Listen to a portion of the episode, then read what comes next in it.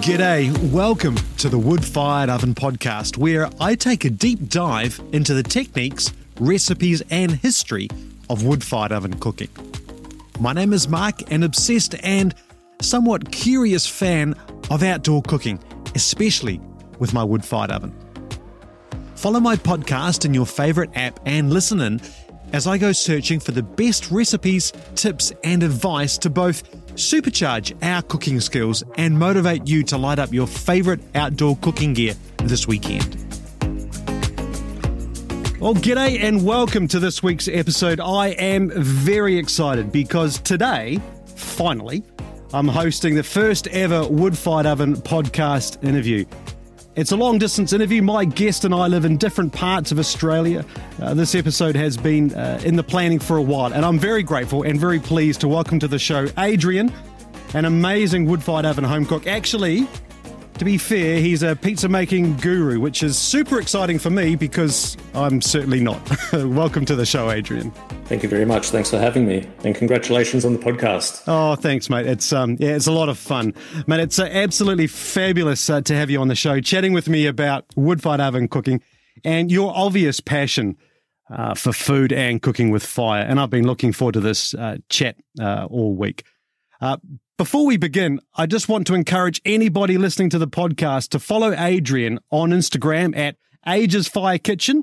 That's A G E S Fire Kitchen. Ages Fire Kitchen. Also, you can check him out on Facebook as well. I'll leave links in the show notes as well. And you will immediately see why I've invited Adrian to the show. Uh, Adrian, your pizzas are without doubt some of the nicest, most perfect looking pizzas I've seen in my life. And that is no exaggeration. Uh, your passion for food uh, is uh, evident. Yeah, thank you. no, you're welcome. I'm really looking forward to, to learning about your process and your recipe for making your gorgeous pizzas. I know the listeners on the podcast uh, here uh, are about to listen to a masterclass, really, for home pizza making cooks. Certainly upping uh, my game for sure. I've got a lot to learn about making pizzas. Uh, I'm sure the listeners are going to get a huge amount of fabulous knowledge from this episode. Before we get into a deep dive on pizza, though, uh, tell me a little bit about what got you into wood fired oven cooking in the first place. Yeah, thanks. Um, well, it's it was fire. I've always been drawn to it. Um, even like growing up when I was a kid, whenever there's a barbecue or you know, we- dad lit the fireplace. Nine times out of ten, I'm throwing things into the fire and somehow burning myself. So, I would always find myself going back for more every time. I would you know end up burning myself. So it was just some type of fascination I had with it. Yeah. Why do you think? Why fire? Why? I mean, you obviously do a lot of cooking uh, uh, in your oven. Uh, why fire? Why not just do it inside on an electric stove? Well, I, I find that fire brings people together. You know, you light a fire in summer, like at a barbecue, you're going to stand around it with a beer. You light a fire in winter, you're going to huddle around it to keep warm. But I find that there's something primitive to the nature of fire. Like, like you said, you know, cooking with um, conventional ovens, whether it be you know, stoves, barbecues, whatever, it's very convenient. So if you cook with fire, or in this case, a wood oven, it's an occasion and it's, a, it's an event. So I think people are drawn to it because it's something that they can look forward to. Yeah, I mean, it's. It, I find it very connecting too. You know, it's uh, historically, I guess, uh, we've been cooking with fire since year one, and like you say, I, I think we are drawn to fire, and it's like a magnet for me. I just, I really love it. With regard to your oven, I see that uh, you use a zesty. Zesty is that how you pronounce it? Zest, zesty. uh, yeah, zesty wood fired ovens. Yeah. They're actually a family business in um, Perth, Western Australia. right. So they've been in business for around 20 years and they make both residential and commercial wood fired ovens. And they do sell um, locally as well as um, ship internationally. Have I seen them on MasterChef? Were they on MasterChef at one point? Uh, I, I think they were in in the earlier years. Yeah, right. Okay. I need to check that, but yeah, I'm pretty sure. Yeah, they I'm were. pretty sure I've seen them on TV. Uh, so, what particular oven have you got? So I've got the Z1100. Right. And you chose that. Why? Um, well, there's uh, a, a couple of reasons. The first thing that drew me towards the Zesty Oven was the stunning stainless steel arch. Can I say that is spectacular? Actually, I mean, I, I've just been flicking through your Instagram feed again, and that arch is ama- it's worth buying it just for the arch. It's it's, Yeah. it's gorgeous. Yeah, it really um, really sets off the rest of the Oh, uh, yeah. rest of the oven. Like, I mean, I like the look of the rustic ovens. Yep. But I live in a smaller home, and I feel that a rustic oven might actually look a little bit out of place with my uh, alfresco area. Hmm. Yep. I find that the stainless steel alloy dome, um, it's like a nice, sleek looking, Mm. you know, centerpiece for my area. So it's actually quite nice. Easy to keep clean, Adrian. Uh, yeah. I mean, the, the dust comes in from the Yeah. side, Yeah. but um, you- Story you of know, my life. Wipe it down with a wet rag to give it a clean, and usually twice, once or twice a year, I'll um, wipe down the stainless steel with a really like a food grade oil, Oh right, okay, which I've somehow stumbled across at IKEA of all places. right. Oh, I love it. So because it's uh, thin and food grade, you know, it's not like a uh, an olive oil or something like that, which is going to go rancid over yeah, time. sure. So, So, it's a very fine, f- very Yeah. fine oil, is it? Yeah. Okay. All right. Yeah. so that uh, keeps it clean and looking brand new. So, Adrian, is is it a portable or, or a fixed oven you've you've ended up with? Yeah, it's actually uh, portable, and that was a um, an important factor for me. Like deciding to buy a wood oven is a considerable investment, especially if you're getting like a one of the larger styles. Um, so I s- I spoke to the team at Zesty, and they said that they can design me a custom stand on industrial casters. So Right. if I ever decide to move house, the oven's coming with me. Yeah. So that that's a huge plus. Eh? I mean. It, is your oven portable in the sense that you can move it around your house if you wanted to, or is it have you got the chimney up through your roof, or how, how have you got it? Yeah, um, I- I've got it installed in place. So, like you said, the chimney is going through the roof. But as it as it comes, you could have have it anywhere. so, You know, wheel it around anywhere. Yeah, and and so they're big, heavy casters. So I I think um, well, it looks pretty heavy. Um, we'll talk about the specs a bit later, but um, yeah, that's one disadvantage I've got with my oven. Probably the only one, but um, it, it's here forever. Yeah, it's not coming with me, but Yeah. I can build another one. Would you go through the process of building another one? Uh, oh, that's a good question. Uh, yeah, absolutely. Uh, I was talking to my wife the other day about um, uh, the projects that I f- seem to land myself in, and I actually really enjoy the the building process. I'm quite a creative, and probably fair to say I enjoy building these things just as much as as using them. I spend a lot of time when I build it thinking about how I'm going to use it. Uh, so um, Yeah. I was uh, I was saying to the manufacturer the other day that I actually missed the building process. So yes, uh, on the next house, I've already told my wife, yeah, you need to budget that again, and yeah, sh- yeah. Anyway, we'll work on that. An important thing for me, like you said, you know, how are you going to use the oven? Was like I need to be able to use it all year round. Right. I don't want to not light the oven because it's cold or raining or anything like that. yeah, So um, that's why I decided to build it under the main roof of the house. Yeah. And I closed off the area with retractable blinds. So I've essentially built myself another room. Mm, that's a great idea. Yeah, Yeah. So when it's four degrees and raining in the middle of winter, I'm still running around in short sleeves because Yeah, that's the because oven's Adelaide throwing out the gets Adelaide gets so cold. It's, Yeah. oh my god. To be fair though, Adelaide actually uh, it's either really hot or it's really cold. But uh, yeah, Yeah. it's Well, a- we, we do have the in between days every Oh, now you and do. again, In but- fact, I was there for work not long ago, and uh, it was a it was a beautiful mid twenties day. So, oh, and I've got a soft spot for Adelaide. It's a gorgeous place that you have down there. Yeah. so because I wanted to put the oven under the main roof of the house, weight became consideration. And I was really nervous about putting a four or five ton oven, you know, by the time you put the stand and then the oven on top. Um, I was just worried about putting that on the side or on the edge of my alfresco area. yeah, So um, even with one some of the um, lighter ovens, you know, somewhere something around the one ton, um, they didn't really cater for all of the other things which I was looking for. And you know, I probably could have got an engineer to come out survey the area and say ye- yes or no. yeah, But um, in the end, the Zesty Z1100, which weighs in at about 240 kilos, oh, and, that's great. Yeah, Yeah, that's, and it- that's brilliant. Yeah, and with the stand, you're probably looking at about 350. oh, that's brilliant. Yeah, right. So weight was no longer an issue. So, was that a custom stand, or do they do they do that as stock? What uh, what's their process? well, they do both. right. So they, they've actually got a couple of different models, and I think in the past year or two, they've released a um, a, a more condensed stand, so you can put it on a standard bench space. Right. Okay. Yep. So you can build your own kitchen bench and. uh, Okay. Yeah. Gotcha. Yeah, Right. but um, I, I basically just whipped up something together in um, AutoCAD. Ah. T- told them told them the height, the width, and everything that needed Oh, to be. wow. Okay. and um, yeah, it wasn't a problem for them. So was that stand? Was that stainless stand? Uh, Is that what they've made it from? Yet, or the the frame of the stand is all stainless steel, the same as the um, the top part, Yep.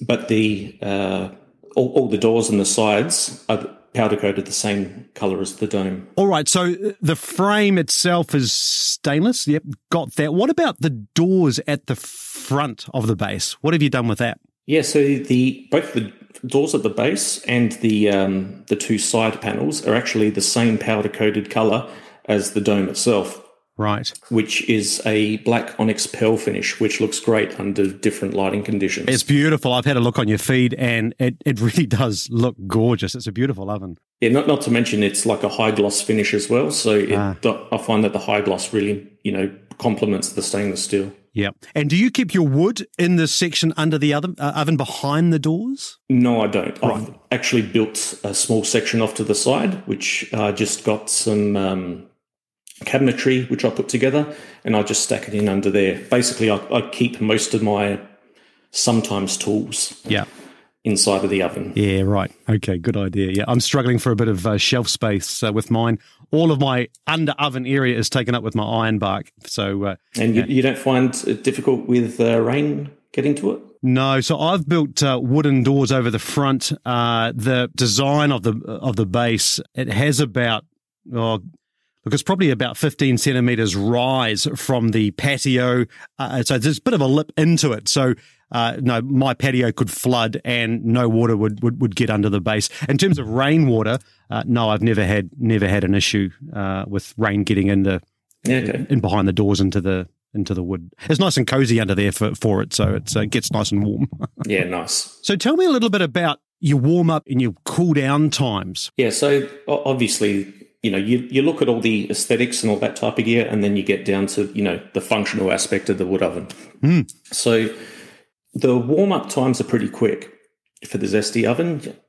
It usually takes about 60 to 90 minutes to get up to pizza temperature. So what you're talking in what 400 odd degrees or something plus Yeah, that way you correct. cook it. Yeah. That's quick. That's really Yeah, quick. and it, you know, that was also important because if you want to do something spare of the moment, you do have that option. You know, it's going to take an hour to get up to throwing a roast in or something like that. So um, I didn't want to spend two and a half hours just to turn the oven on. Yeah. To then let something cook for another two hours. So yeah, sure. Uh, what about your cool down? How, how long will your retain heat last? Um, retained heat's not too bad. Um, it usually cools down by about 20 hours from my experience. So, um, but that all depends on how hot you have the oven and, you know, what time do you shut down the oven the night before. Yeah, I mean 20 hours, that's really respectable though, and that gives you a lot of latitude the second day to do all sorts of cooking in your oven. Yeah, absolutely. Yeah.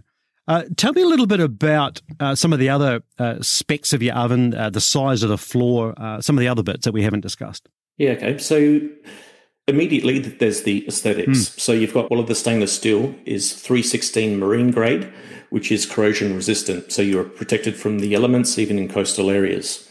And then you've got the uh, alloy dome capping, which is, as we would already discussed, customizable. Yeah. So you can pick from a whole stack of different powder coated finishes. So, like I said, I went with the Onyx Black Pearl, but um, you can also go with, you know, bright reds and yellows and blues and greens, you know, whatever's going to suit your area. Did you have to wait long after ordering it for it to turn up? Um, I ordered it just before Christmas. So it was around about a month, but that was because of the Christmas break and all that type of thing as well. So I don't know what it's like post COVID. Yeah. um, yeah, that's right. Oh, gosh. Yeah. yeah, it, okay. it wasn't, wasn't too bad. so you've had it uh, two or three years now, haven't you? I think. Yeah, I think it was about 2018 I got it. Yeah. So tell me a little bit about the actual internal dome itself. Yeah, so the internal dome is actually a single piece, 18 mil thick refractory dome, and that's reinforced with stainless steel needles Yeah. for additional strength. Right. But um, the dome is actually wrapped in a 50 mil fiber ceramic blanket Yep. for insulation, and I think that's rated up to about 250 degrees. In fact, the blanket is the only thing between the refractory dome and the alloy cap. Mm. And I think you'd be amazed how cool the dome is t- to touch mid cook. So, Have you ever done temperature checks on that? I know with my oven, uh, we've got a couple of layers of this uh, blanket. underneath the uh, the rendered dome.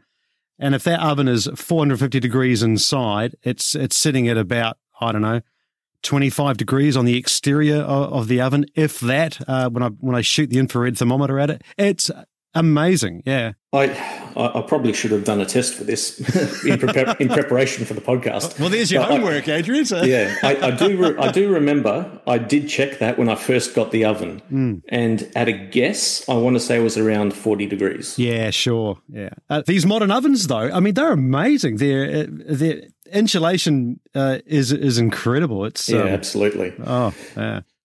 So the dome sits on twenty-five mil refractory fire bricks. Try saying that five times fast. it's, it's a tricky one. And uh, that actually comes in quite handy because, like as we discussed, that we there's not as much thermal mass as some of the thicker bricks, Mm-hmm. so it's uh, it heats up a lot quicker. yeah, And also due to the way that heat works, you know, the transfer of heat Mm. from hot surfaces to cold surfaces, the 25 mil bricks also allow the oven to quickly recover from cold spots caused by place, placing a cast iron pot or baking trays and all that type of thing. Even pizzas Right. draw heat from the bricks. Yeah. So the, the I do find that the thinner bricks do help in the heat recovery. yeah, that's interesting. Yeah, right. And what do they rest on the bricks, or is it straight onto the uh, the bench, or what do they do there at the No, manufacturer? so they've got a 60 mil ISO board, which is essentially a compressed ceramic insulation material, and that insulates whatever is underneath um, up to about uh, 1260 degrees, I think it is. Just, it's incredible, isn't it? Uh, what about the size of the actual working surface inside the oven?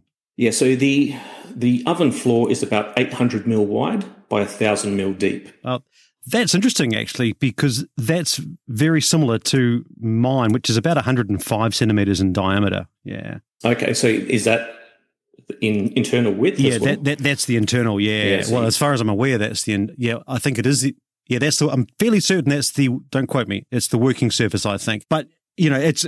I like the width. You know, I, uh, pro- like yourself. You know, I like to put lots of stuff in there. Uh, have plenty of room to move around as well. I find the more room you've got, uh, the more hot and cold zones you've got to play with in the oven, Yeah, and uh, yeah. that versatility is really great. So Yeah, I mean, having the the footprint of the actual oven itself is, or the custom stand that, that Zesty built for me was twelve hundred by twelve hundred mil. Ah, so, right. um, and because I've got it under the alfresco area, I was, you know, I didn't want it to take up too much real estate.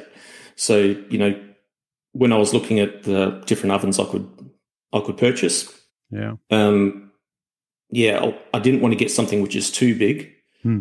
But so it was sort of a happy medium between yeah. the larger and smaller ones. But looking at your pictures uh, and and looking at some of the ridiculously lovely pizzas that you've got inside them, uh, it does appear that you've got a fair amount of working surface uh, inside that oven, though. yeah, yeah, you do. Yeah, So, I mean, when I'm cooking pizzas, uh, uh, the fire's always off to the side. But whenever I'm cooking your roasts and stuff, the fire's at the back, so I Mm. can slide trays in and out.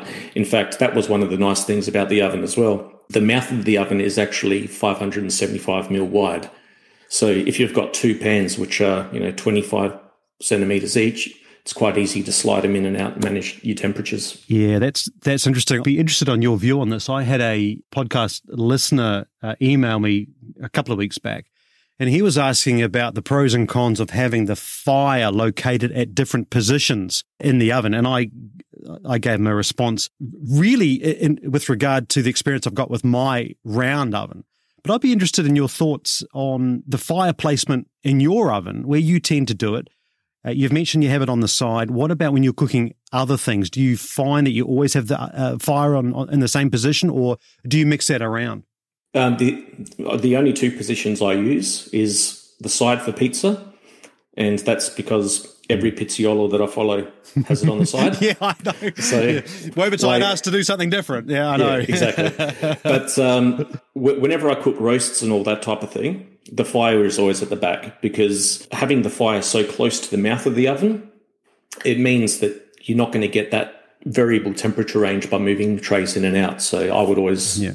have the fire at the back when cooking anything but pizza. Yeah, and and that is generally what I do as well. I think from a purely romantic perspective, uh, where I've got my oven positioned, if I have the fire at the back of the oven, I can go back onto the deck, sit in my chair, drink a glass of red wine, and see the fire. But if Yeah. it's not, in, if it's off to the side, I can't see it. So for me, I love looking at the thing as well. So, Yeah, I, I, I- I know where you're coming from with that. yeah, yeah, fairly addicted to fire. Now let's talk about pros and cons of your of your oven. hmm Yeah, well, look, I, I don't like to do pros and cons because what's important to me isn't important to an- everyone else. Sure. Hmm. And vice versa. Like, would I recommend zesty wood fired ovens to other people? 100% with one small caveat. Hmm. Okay. Don't expect the zesty domestic ovens to have the same heat retention as a full brick oven. And, like, you know, we briefly mentioned this earlier. Yeah. Um, the thermal mass between the two. Not the same, so you can't expect the same performance. It's Yeah. not a fair shootout. It's not a No, fair it's not comparison. as no agreed. Yep. But um, does the oven had good heat retention? Absolutely. Like if I shut the oven down after a night of cooking pizza, when I wake up in the morning, the oven will still be about 220 ish. Yeah, that's brilliant. So you know you can throw a roast in, and then by the evening, the oven's probably going to be at about 70 degrees. In fact, the couple of times where I've cooked like a, a lamb shoulder in a Oh, love it. low and slow style, I've put the lamb shoulder into the oven first thing in the morning and didn't Mm. even look at it until about 6.30.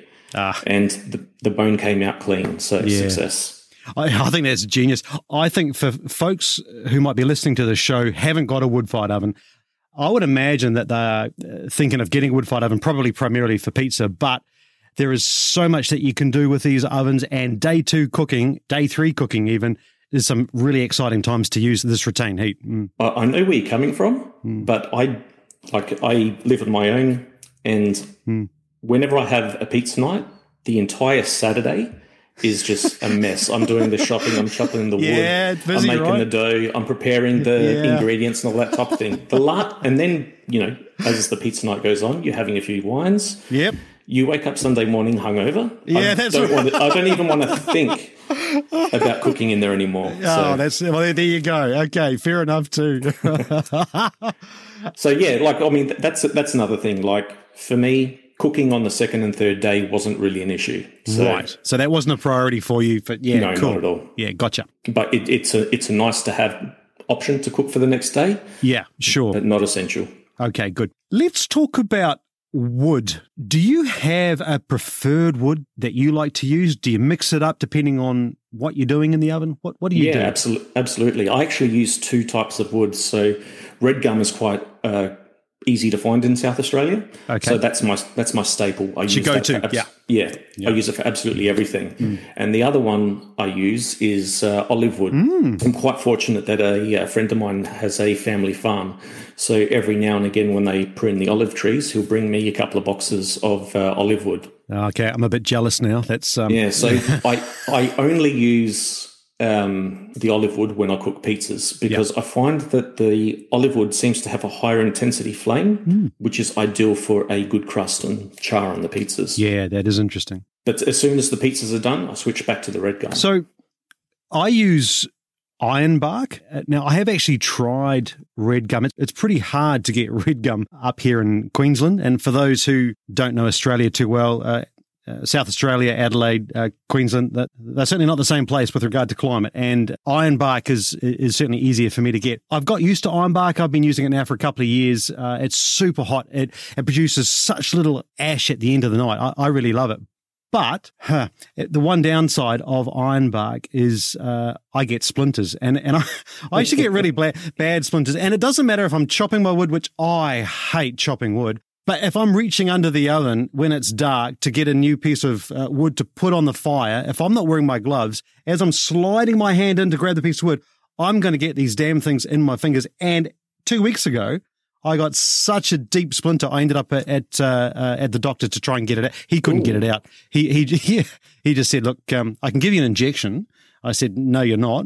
Uh, so he said, "Well, you're just going to have to wait for it to work its way out." It took two weeks to work its way out, and it would have been Oh, wow. in total length about eight mil. It was it was it was terrible. Anyway, Wow, huh, enough of my story. Splinters uh, they're, are they're an nasty. occupational hazard. Yeah.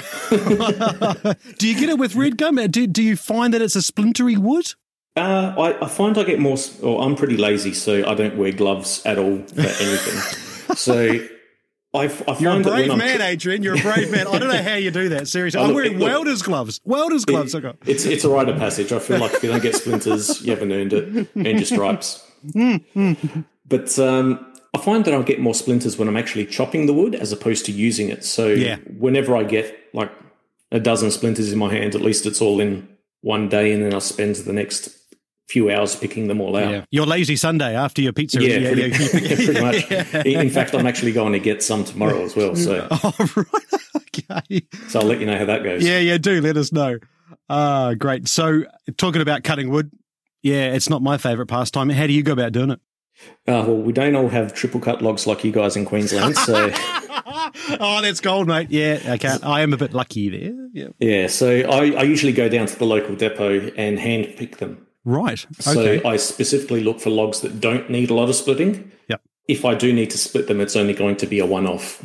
So I, I hand picking them is highly recommended in my if you've got the option to. yeah. So, what sort of quantities are you are you purchasing at a time?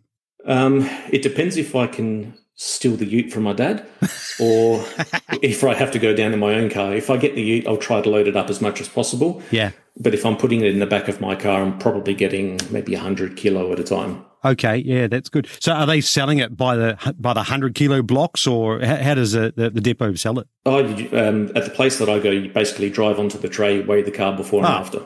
Okay, now that's nice and simple. Sure. Yeah. Okay, so if you do have to split it when you get home, are you using an axe? Uh, uh, uh, what are you What are you doing? Um, I've actually got a unique little device called a kindling cracker. It's actually a cast iron unit which has a splitting wedge that points up, and that's set inside of a safety ring. So, to split a piece of wood, you place the wood inside of the safety ring so it's resting on top of the splitting wedge, and then you just strike it with a sledgehammer, and the wood actually falls away either side of the wedge. Uh, so, I basically got sick and tired of um, using a normal sledgehammer and then have logs flying towards my shins. So Yeah. I, um, I That hurts, started looking for right? That better- really hurts. Oh, yeah. It does. Oh. I see. It really does. yeah, it does. I see. The kindling cracker was made by the Kiwis. Go the Kiwis! Uh, Yeah, it was. how good is that? Yeah. Yeah, I know. And it, I, I, I'm not 100% sure on this, but I think the story goes the concept of it was actually a uh, science project by a young schoolgirl. Really? And her dad was an engineer who actually put it into uh, mocked it up. production. Oh, that is that's cool.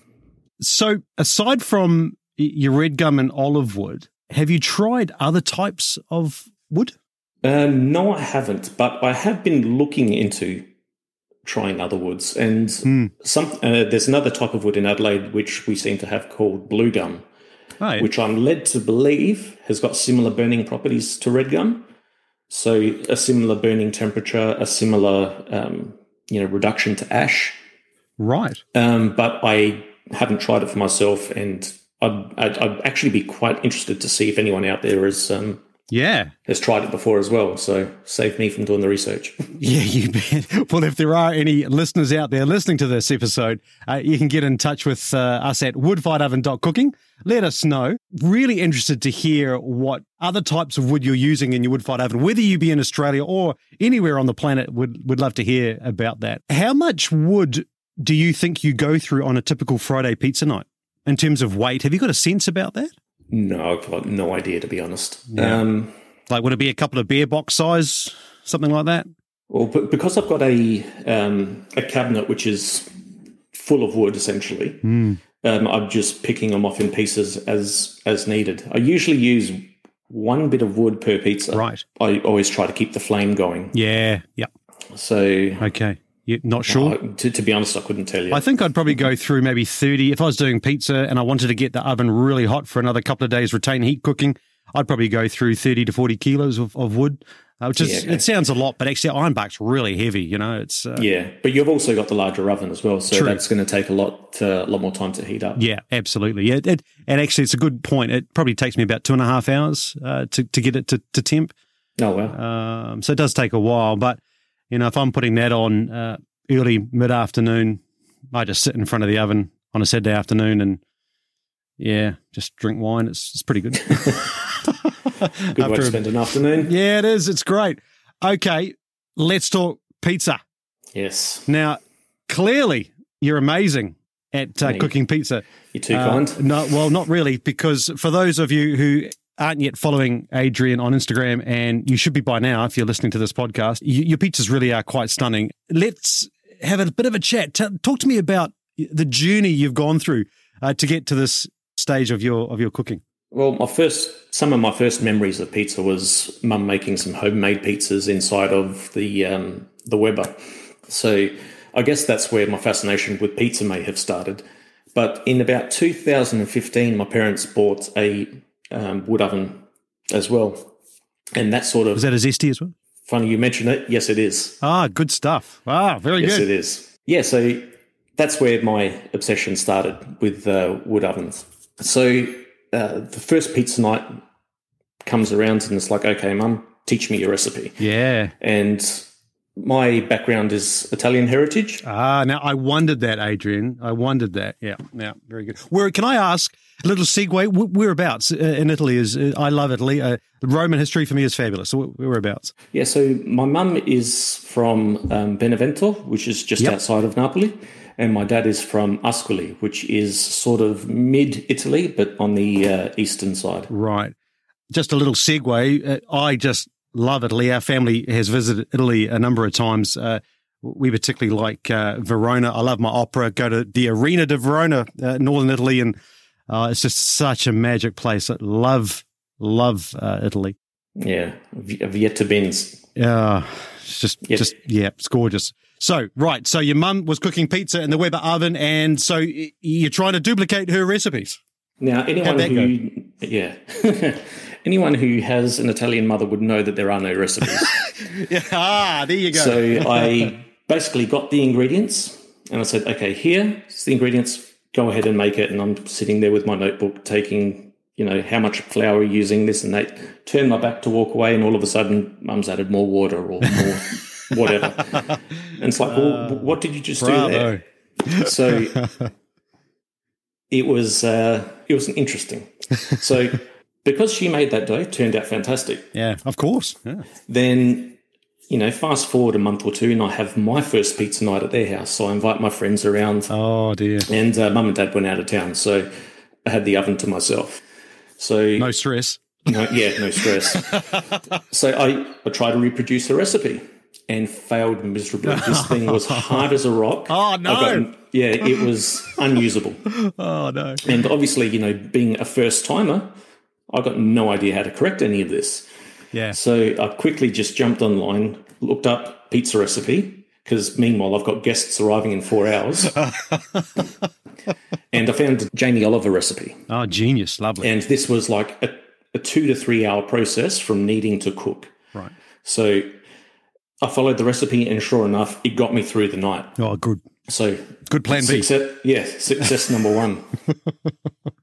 I, I started to do a few more pizza nights here and there, and you know I started to learn a little bit more. And I was actually talking to a restaurant owner, and he said for immediate improvements, look for good quality flour. Okay. So he recommended two types: um, Le Cinque Stagione and Caputo. So he goes, if you use any of those, I guarantee you, without changing any of the rest of your recipe, you're going to notice improvements. Wow. And Okay. sure enough, he was right. Interesting. Can you pronounce the first one again, Adrian? Le Cinque Stagione. Okay. So Gotcha. the five the five stages, I think it translates to. Right. Okay. Sure. So, do you order this online? Uh, d- have you got a local supplier? I mean, Adelaide's there's full, local- of, full of foodies, so Yeah, there's local suppliers in most places, but um, I think if you want some of the fancier stuff, you do need to get an account with a distributor. Uh, okay. Sure. But for the, for the stuff which I use, it's all local. Yeah. Well, that makes it supplies. handy. And so that made a big difference. Yeah. And Just Yeah, playing with these different. 100%. Interesting. Yeah. Right. Okay. So after a while, I've started to find that the dough was very yeasty. And, you know, when you're considering you're making dough in three hours, you're using large quantities of yeast. Yeah. So I, I began to do some research. And the more I researched, there's just like hundreds of different recipes, and they all claim to do things, you know, the world's best recipe. Yeah.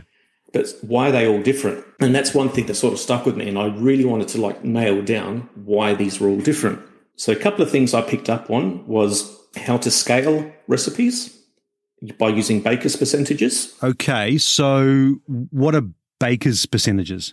What, what does that mean? So essentially, it's a method used to maintain consistency for a recipe at any scale.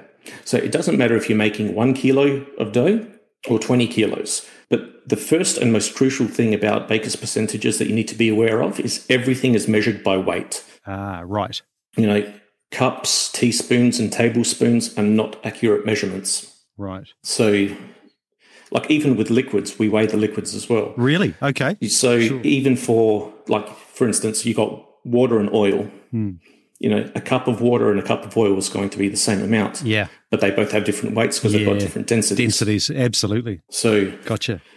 everything we do is weighed. Okay. And you think that really does improve your consistency with your results? Yeah, hundred percent. Okay. Because you know the the weight of something is never going to change. Yeah. So you know if I weigh something at my house or at your house, it's Yeah. always going to weigh the same. Yeah, but if right. I get a uh, a cup of Yeah. cup of flour at your house and a cup of flour at my house, the cups we use will Volume's probably be different. different. Yeah, sure. Okay. So you need a pretty good scale then. Yeah, absolutely. So, um, since we're all home cooks, we're going to be dealing with small quantities of things. So, you may also need to invest in a jeweler scale. okay. What's a jeweler's scale? So, it's basically a scale that's capable of measuring small quantities, approximately like 0.1 of a gram. What? That's which tiny. is- yeah. Well, when you consider how much yeast we're using in some of these Mm-hmm. recipes, especially for really small quantities, um, you need that ac- type of accuracy. so so uh, you're talking minuscule weights of yeast, are you? Yeah, absolutely. Right, because it's going to multiply. It's a bacteria. It, it's it's Correct, it's, a, it's correct. living. Yeah, right. Gotcha. And I mean, you can find these things on eBay for about $15, $20. Can you? Okay. Do you want to walk us through a an example of, of using these baker's percentages that, that might help to unpack and make it a little easier to understand? Yeah, sure. So, baker's percentages are percentages given to every ingredient in the recipe with respect to the total weight of flour that we use. Okay. So, for example, let's use 1,000 grams of flour. Yep. So, flour is always the key ingredient. Everything else is going to reference the flour. The flour. So, Gotcha. flour Yep. is always 100%. So, 100% of 1,000 grams of flour is 1,000 grams. Gotcha. Let's say we want a hydration or water content of 65%. Yep. 65% of 1,000 grams of flour is 650 grams of Okay. water. I see what you're doing. Yep. So if we go on to salt, we want a salt content of 2.5%. 2.5% of 1,000 grams of flour is 25 grams of salt. Gotcha. And with yeast, and this is why we need the Joule scale, Right. let's say we want 0.1% yeast. 0.1% of 1,000 grams of flour is 1 gram of yeast. Yeah, that's nothing. That- You Yeah. could never do that with a teaspoon. Absolutely.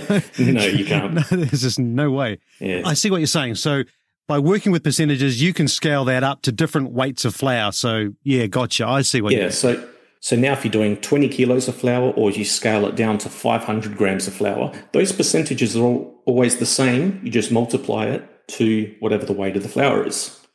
So that Gotcha. way you can get your consistency. You, right. Okay. So another one of the key things that I learned when I started going down these rabbit holes was the relationship between yeast, time, and temperature. Yep. And there was actually a forum post that I found where one of the moderators did some amazing work in calculating the theoretical fermentation times for different temperatures and yeast quantities. Yeah. Right. And that's basically where my spreadsheet was born. Okay. Hang on. So you've drafted up a spreadsheet to do all the hard work for you. That's pretty hardcore, Adrian. Yeah, well, you know, like, like I said before, I don't do things by No, halves. it doesn't sound Oh, So- like it. Okay, so your, your your computer is controlling your pizza. Yeah. Yeah, pretty much. I love it. Welcome to the Matrix. Yeah. So, Oh yes, and there's another one coming out. I hear that's yeah, great news. I, I heard that. Yeah. Yeah, well, I, I copied all of this data into the spreadsheet, and um, then I was just by using some basic maths and some complex formulas, I can essentially punch in the number of dough balls I want to make, Right. the weight of each ball, the baker's percentages that I want to use for my recipe, what type of yeast I'm going to be using for my recipe, Right. the temperature that the dough will be fermenting at, as well as the time I need to make the dough Wow, that's great. Hmm. as I'm entering all of these parameters, it just spits out exactly what I need to do. That's genius. That must save a lot of time, though. And I guess for consistency, like you say, you are going to get consistent results because you're doing the same things the same way every single time.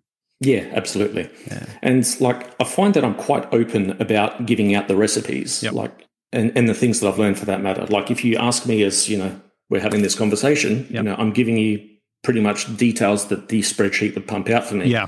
But nobody gets access to the spreadsheet. Ooh, it's It's secret. under lock and it's, under lock and key. It's Adrian's secret sauce, and that is fair enough. I'm a little bit like that with my cheese making. I've got these run sheets, and you know that that is kind of uh, Mark's secret little formula to how I make my Stilton. Or yeah, Have you tried mozzarella?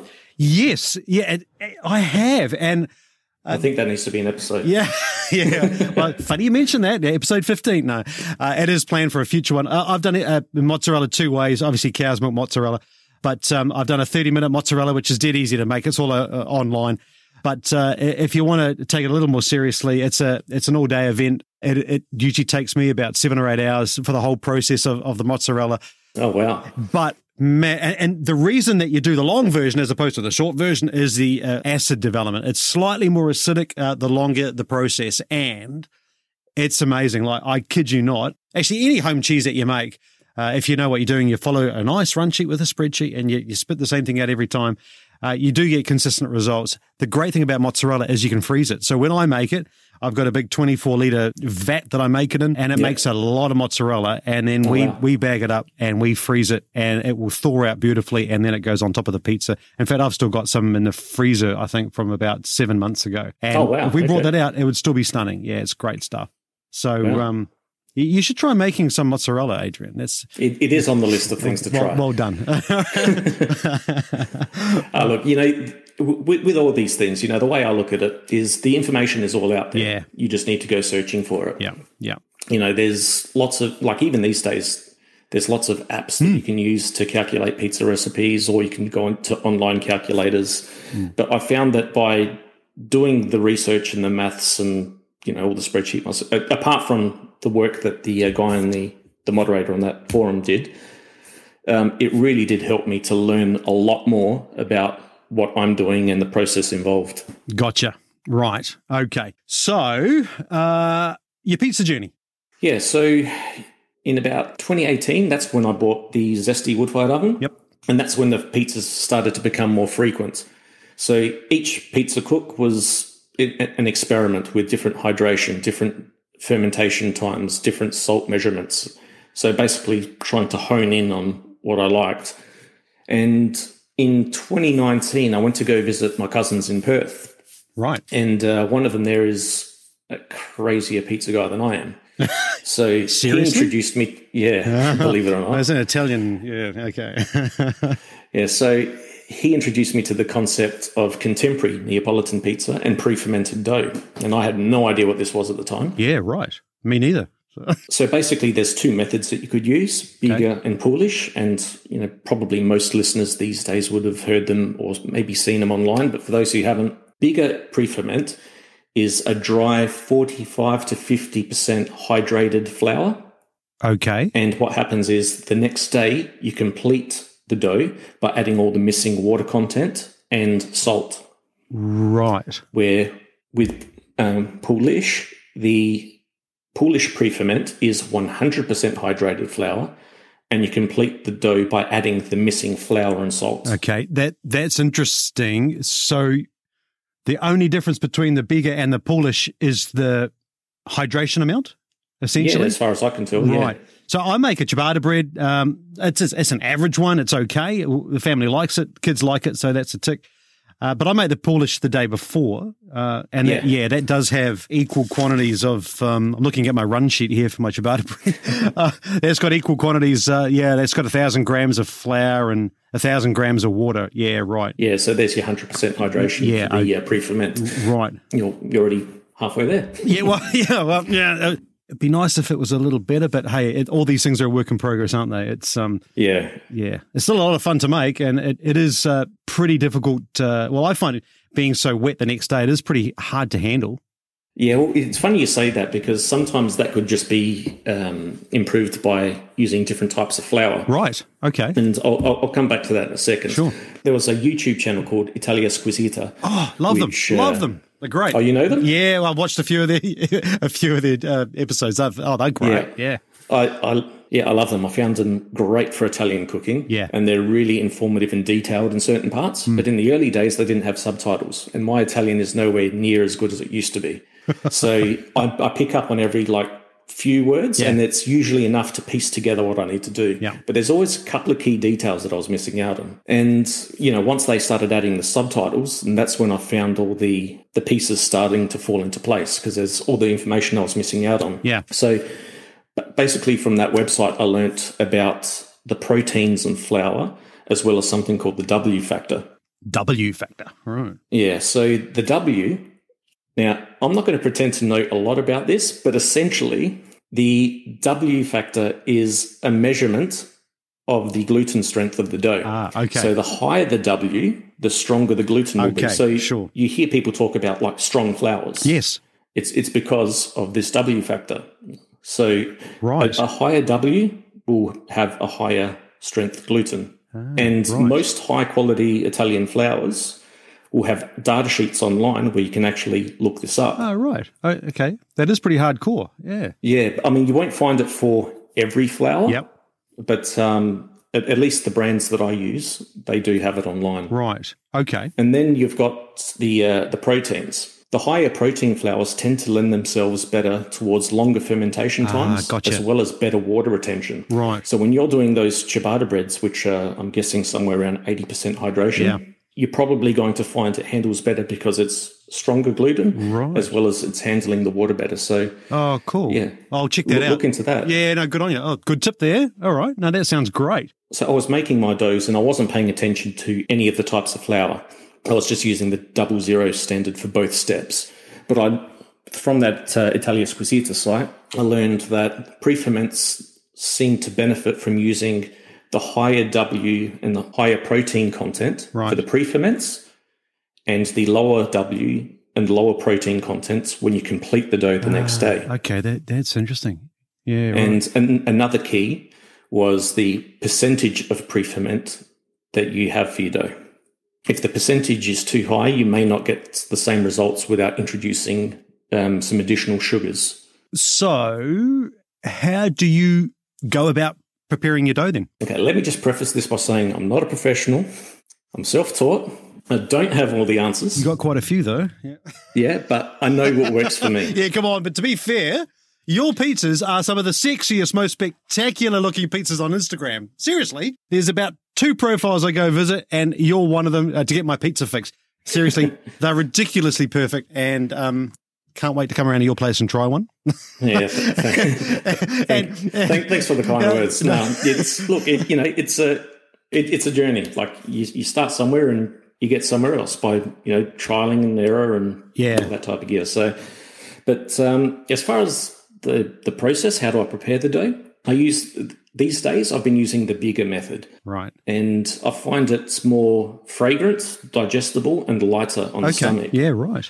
And I also find that the bigger helps to improve the gluten strength. Right. When you're cooking the pizza dough, the stronger gluten will try to vaporize, but that steam basically puffs up the crust so you get some beautiful airy crusts on the sides. And I'm talking like maybe an inch thick as opposed to, Wow. you know, a yeah. centimeter or so. Okay. So if the gluten was weak, it's just not going to create that lovely bubble. Is that is that what you're saying? Yeah. So the stronger the, the gluten, the more elastic that crust bubble is. Is that how it works? yeah, absolutely. So I'm I'm basically trying to trap air in the crusts and not dough. Right. Okay. Gotcha. So I'll, I'll put a lot of effort into trying to get that. And is, and is is that bigger? Is that tricky to hydrate? Yeah, it is. So unless you've got a good mixer or a, um, s- I think they prefer to use a spiral mixer for it. You may actually find that the Polish method is easier Okay. if you've just got a s- like a smaller KitchenAid or Oh. Yeah, something along right, those lines. okay.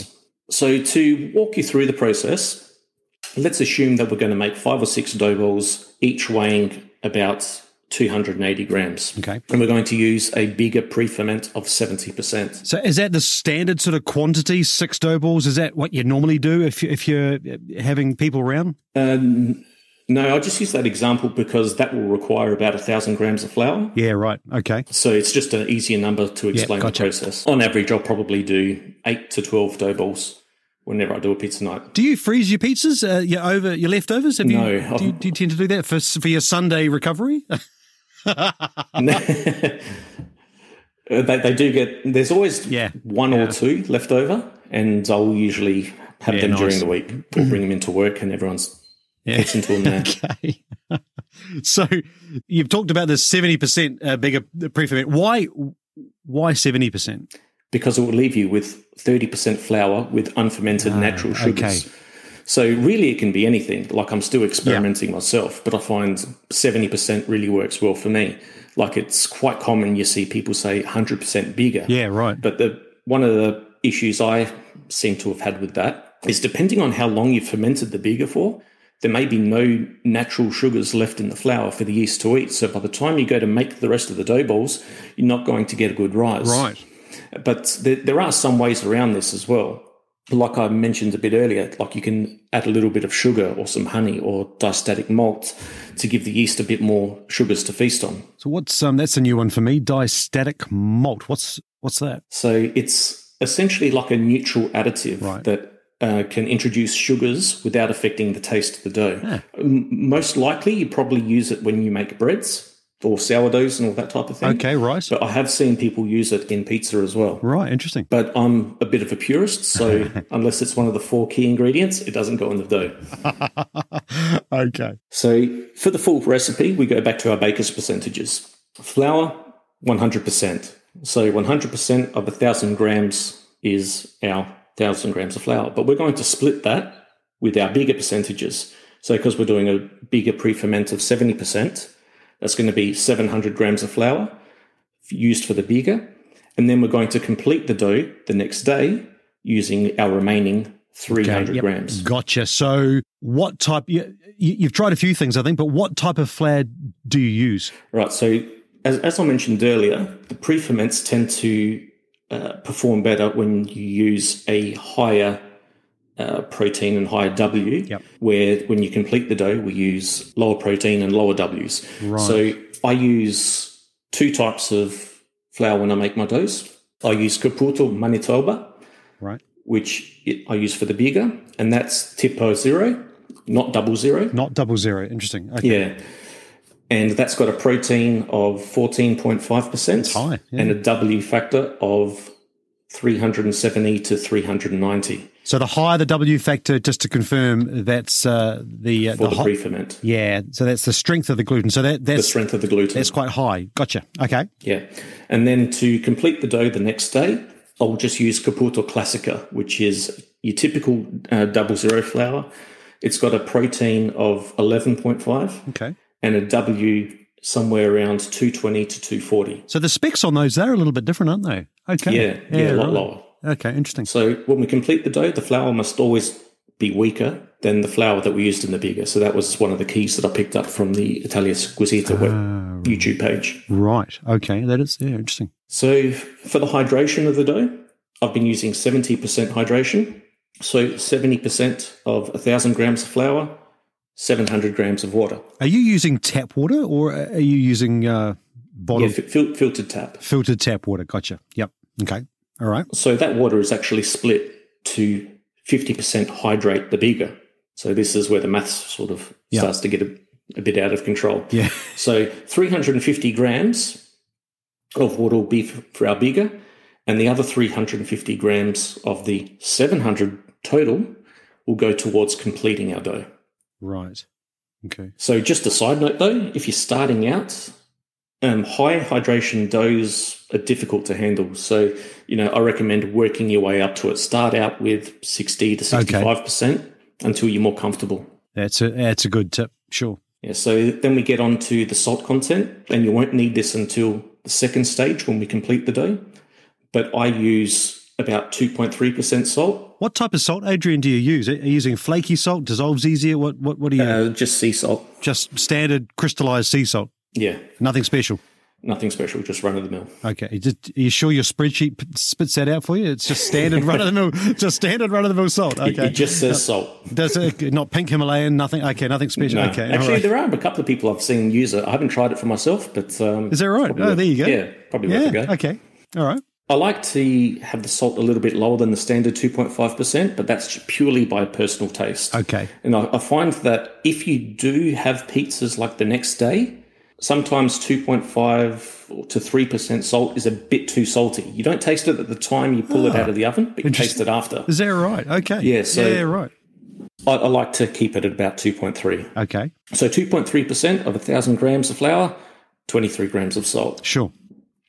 Now, for pre-ferments 70% or above, typically I like to add all of the bigger in one hit. Right. However, when you do pre-ferments less than 70%, I like to split the yeast in proportion to the bigger percentage. S- Okay. So why would you split the yeast into both stages of, of making the dough like that? Because this way we can avoid the full amount of yeast over fermenting smaller quantities of flour. And Ah. That's that genius. it can become quite acidic. Right. Okay. And, you know, this isn't anything that I've read anywhere. It's just something I've learned from personal experience. But when you think about it, it sort of makes logical sense. yeah, that's clever. It does. Yep. Gotcha. And the other thing is like you also need to be aware of what type of yeast that you're using. Okay. So not all yeasts are the same, you know. So for my recipes, if you're going to be using fresh yeast, um, I'll use 0.3% of a thousand grams of flour, which is three grams of fresh yeast. Right. Active dry yeast is about 0.13% of a thousand grams of flour, which is 1.3 grams. Okay. And if you're using instant yeast, I would use 0.1% of 1,000 grams of flour, which is one gram. Yeah, right. Okay, so you, you definitely need to know a little bit about the different yeasts that are available, I guess, if you're going to pull this thing off. So, for the benefit of some of the listeners who might not know about the different types of yeast, what is essentially is the difference between active dry yeast and instant yeast? Well, apart from the instant yeast sli- being slightly more powerful, the active yeast needs to be activated. So you dissolve it in water. Sometimes you might try to bloom it a little bit with um, a little bit of flour. But um, yeah, usually I just dissolve it straight into the water. Okay. Where instant yeast can just be thrown directly into a dry mixture. Okay, straight with the flour. Okay. Well, that that's a really great breakdown on the recipe. Let's talk a little bit about the process because I mean, I guess that's equally as important. Yeah, so let's say I plan on cooking pizzas at 7 p.m. on a Saturday night. Yep. That's the target point for my dough to be fully fermented and ready to use. Yep. So the process actually starts at about 6 p.m. on Friday night. So you rewind the clock and yeah, gotcha. Yeah. So that's when I begin to prepare all the ingredients as to make the bigger. So, like we just discussed earlier, I've got 700 grams of flour, 350 grams of water, and 3 grams of fresh yeast. Ah, okay. So I- I picked up that before. So you are using fresh yeast. Where on earth do you get fresh yeast from? I can't, seriously, I can't find it anywhere. I mean, maybe it's a Brisbane thing. I don't know. We're not quite as foodie as Adelaide. I think you might be surprised. Most supermarkets will have it, especially if they've got a deli section. Really? Yeah. So, but I, I do find that you do need to ask for it. So it, it's So not, you're saying I'm not looking hard enough? or you're just not asking. one, one of the two. Yeah, One of the probably, two. probably a bit of both. Of it. I didn't know that though. That's interesting. But it, okay. it does look odd when you walk into somewhere and ask for like 10 grams of yeast and they charge you like 20 cents for it.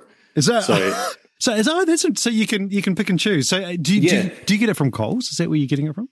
Um, we've got a a place here called Tony and Mark's, which is a fruit and veg type of place, and we also have uh, Foodlands, which is your general supermarket where we get all of our groceries, and they have it as well. So Okay. Well, that is really great to know because, uh, you know, you just have to go to pretty much any channel on YouTube uh, and, you know, most of them are, are, are using fresh yeast. I'm a bit jealous because I haven't tried it, but I do love working with yeast. But Well, the, the one thing I don't that annoys me about fresh yeast Yeah. is they're, they're highly perishable. So you're buying it every time you want to make dough. oh, are you? Okay. Right. So if you do want to be making dough every weekend, it may actually be of benefit to switch over to a, either active dry or instant yeast Sure. because you've always you'll always have it on hand and it'll last a few months. Uh, okay. So there are some benefits with not being Yeah, 100% pure. Yeah. Okay. Yeah, right. So to begin the process, I'll get my bowl full of the 700 grams of flour and then I'll dissolve the yeast into the water Yep. and then I'll slowly pour the water into the flour.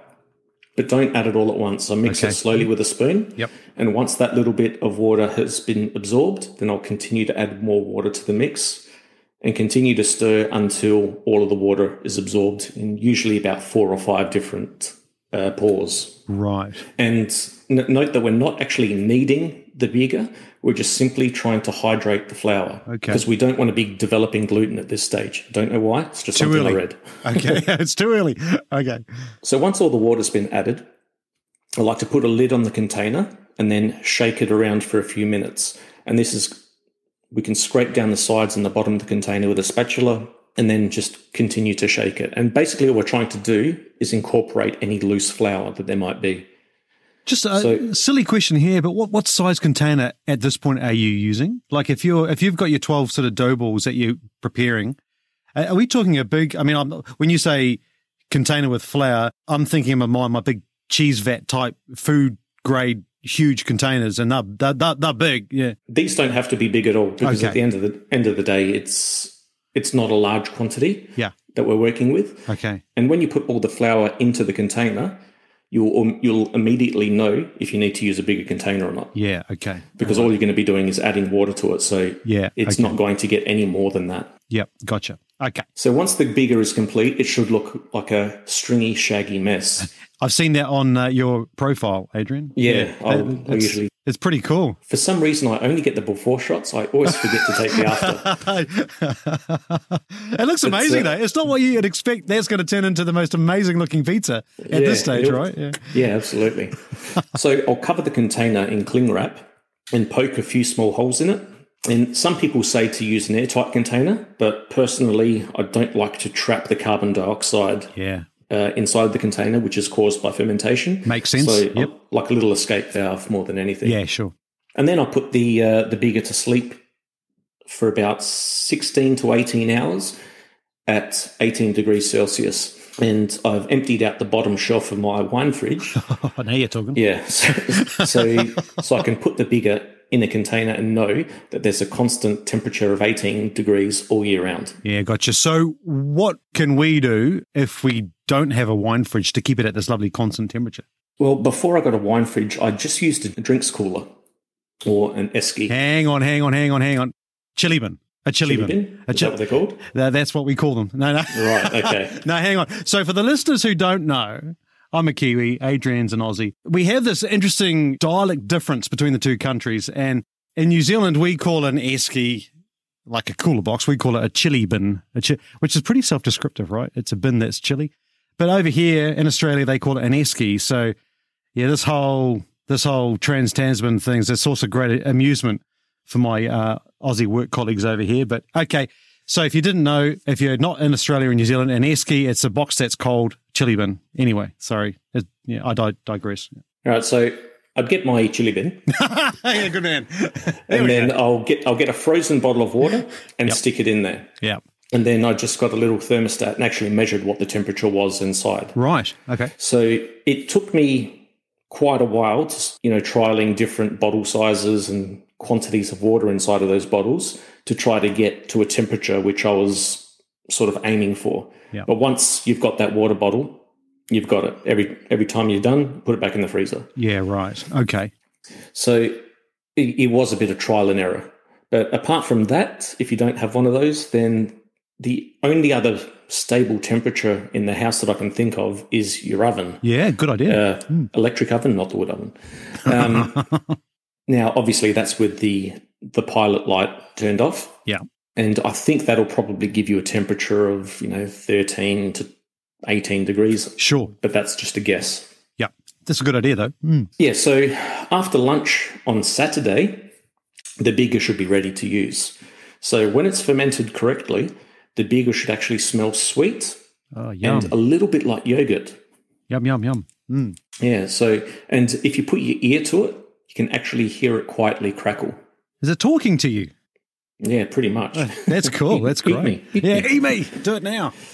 so um, if you if you do get the smell of acid, it means that you've left it too long, but it is still good to use. Sure. But next time you try it, either use a little bit less yeast or don't leave it as long to ferment. Right. It's always going to be a little bit of trial and error. Yeah. So from there, I'll scrape the bigger out of the container and using some scissors, I'll cut it into Ah. small pieces. Once, it, once it's fermented, it actually grows into one large um, mass.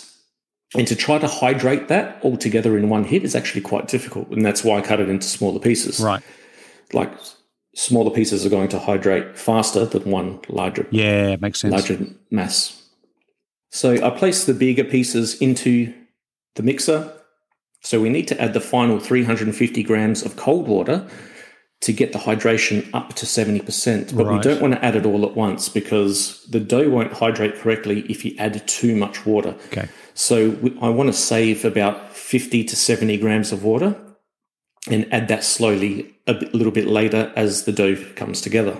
Okay, so you mentioned cold water. Why cold water? Why not warm or tepid water? You're after cold. because we want the final temperature of the dough to be room temperature Okay. by the time we're finished mixing. Yep. And fr- the friction caused in the mixing process, whether it be by hand or using a mixer, Sure. will slowly increase the temperature of the dough.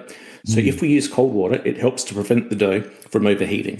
So we're starting at a lower temperature. Uh, I gotcha. Uh, makes sense. Yeah, right. Okay. Yeah. So I turn the mixer onto its lower setting Yep. and begin the mixing. So the dry pieces of bigger will now slowly start to break up and hydrate, and the water will actually start to look milky. Right.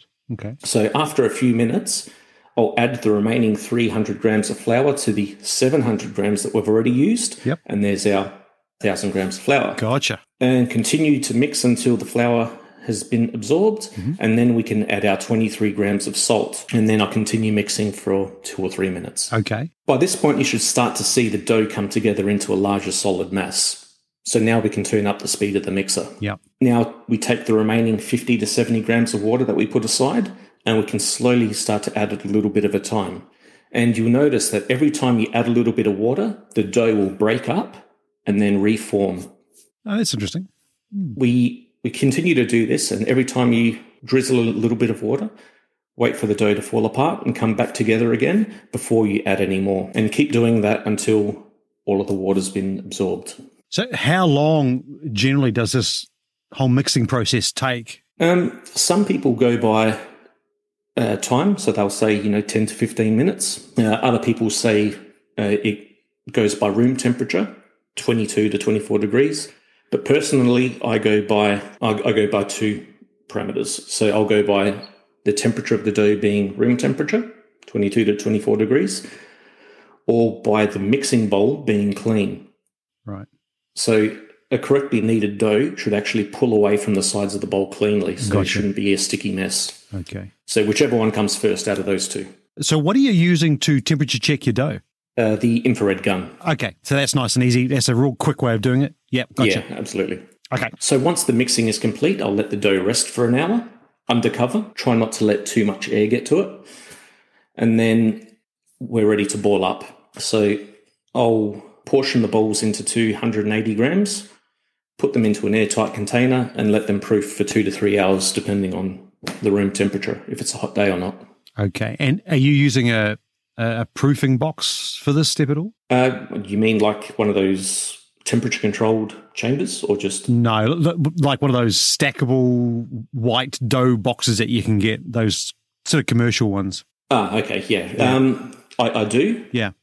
Um, I've actually got two of those commercial trays where I can fit about 15 dough balls, Oh, right. and they've got the uh, a lid to go with it. Yep. But I've also got a couple of smaller rectangular food containers, which I just found at the local supermarket. Yep. Uh, they're about the size of an A4 piece of paper, Okay. and they're about maybe five to seven centimeters high. Yep. And I find that great because you can actually put them inside of the fridge quite easily i- if you want to use Ah, yeah. the fridge for part of the process. Yeah, sure. So after about three to four hours, the dough balls should be ready and ready to cook.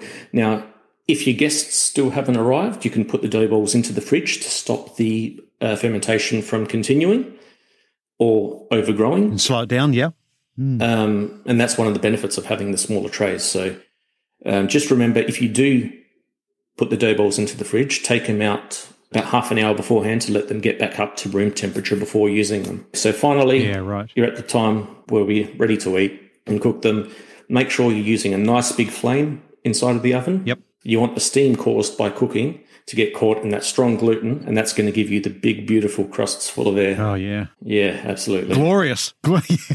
I should add here that uh, Adrian has very graciously allowed me to pop up uh, this recipe on uh, my website, woodfireoven.cooking. That's brilliant, mate. That's uh, very grateful for that. Thank you for that. Yeah, and if any of your listeners do want to reach out to me direct, give me a follow on Facebook or Instagram. Send me a DM with your uh, email address, and I've actually prepared a stripped down spreadsheet that you can use, which should step you through pretty much everything which we've discussed. So feel free to reach out.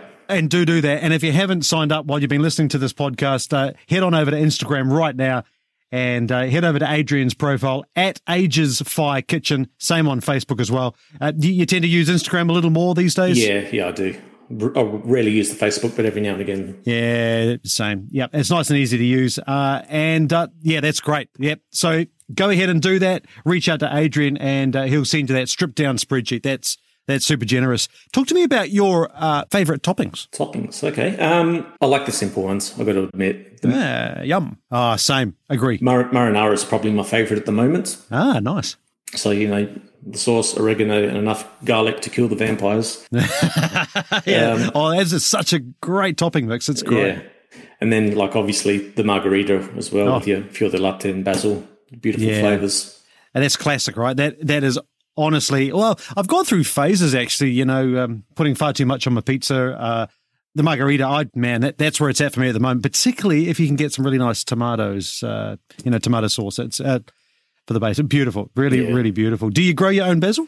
Um, I have in the past. I haven't. I didn't grow it last. Well, no, I did grow it last year. Come to think of it, it was the year Yeah. before that I didn't. But Right. um, I've actually toyed around with growing some Mazzano tomatoes as well. So I managed to get my hands on a couple of seeds, and I've had mixed success. Mm-hmm. Same. So, so, some years they've they've been good, and some years they've been pretty average. But I've managed to keep the seeds going, so we'll see how this year's go. Oh, it's well getting done. Close to planting time. Yeah, actually, it is. So when it hasn't gone so well, what has happened to the Samazana tomatoes? Because I've done it twice now over two seasons, and I might have actually reached out to you when this happened. But um, my, s- my Samazana tomatoes they they develop beautifully, but every single damn tomato was rotten at the base, and it must have been something wrong with the seed batch. I, I just don't know. But what what's happened to yours when it Uh, hasn't? it worked? might, ours have been a flavour thing. really? Yeah, it- they just don't taste sweet at all. We have had one or two years where they did taste really good. Right. Nice. So I have I have heard of that happen Right. where they do seem to rot a little bit, but um, I don't know the answer to that question. the tomato, if you chop that end off, uh, she was great, but it was uh, very disappointing. I mean, I, l- I looked after these things for a long time, and my six plants that I grew in pots, uh, no, I had to chuck them out. Yeah. What about other flavors you, you enjoy using? Um, one of the fancier ones, which I like, that surprises a lot of uh, family and friends, is my uh, mortadella pizza. Mort- mortadella pizza. So that's that, that's Italian sausage meat, is that right? Like, Yeah. a, is that like a luncheon sausage? Yeah, so- sort of a cured meat. Okay, and that's um, well, my understanding that that's very Italian. It's um, from well, the traditional stuff is from Bologna in, in Italy. Yeah.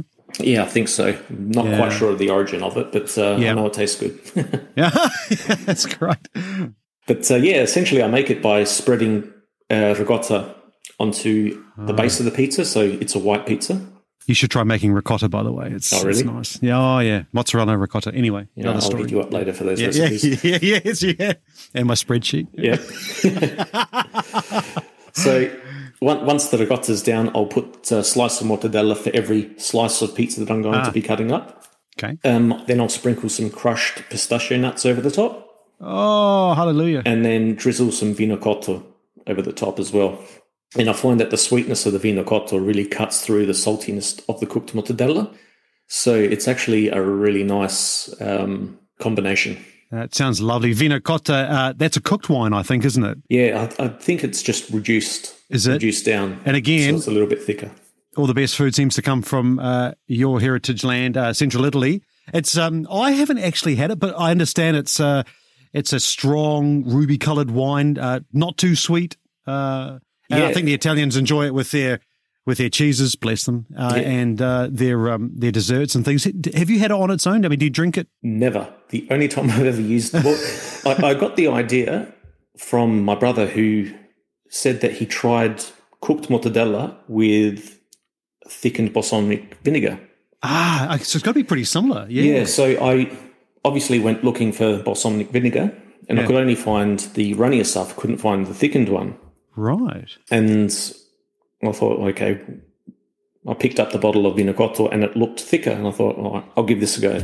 And Mm. it just worked. So, Oh, that that is great. That's genius. Eh, So presumably you've got a photo of that on your Instagram profile somewhere, have you? yeah, there, there'll be a few of them. Yeah, to go hunt those out. Oh my gosh. Uh, now, speaking about your profile, uh, just a few minutes before this interview, I, I went through your profile probably for the hundredth time, and I, s- I see that you've experimented with coffee infused dough. yeah. Uh, now, I'm a hu- huge coffee drinker. I love my coffee. I love my red wine. Coffee sounds great. Never thought of that. That's genius. yeah, this definitely isn't one for the kids. So, so I saw a video from Vito Jacopelli making um, a chili Oh. Classic. infused dough. oh my gosh. He made a Nutella infused dough. Oh, the And kids there would love was- that. Yeah, there was even another one where he used CBD oil. Is that right? So um, I, I saw like, and that just opened up. You know, what else can we do with this? And it just got me thinking, why not coffee? Have you tried different types of coffee? Are you Um, a coffee drinker? I, I am, but, Yeah. and no, I haven't used um, different types of coffee. But the first time I made it, I just used the coffee itself, and I found that the flavor of coffee you could tell it was there, but it didn't really cut through.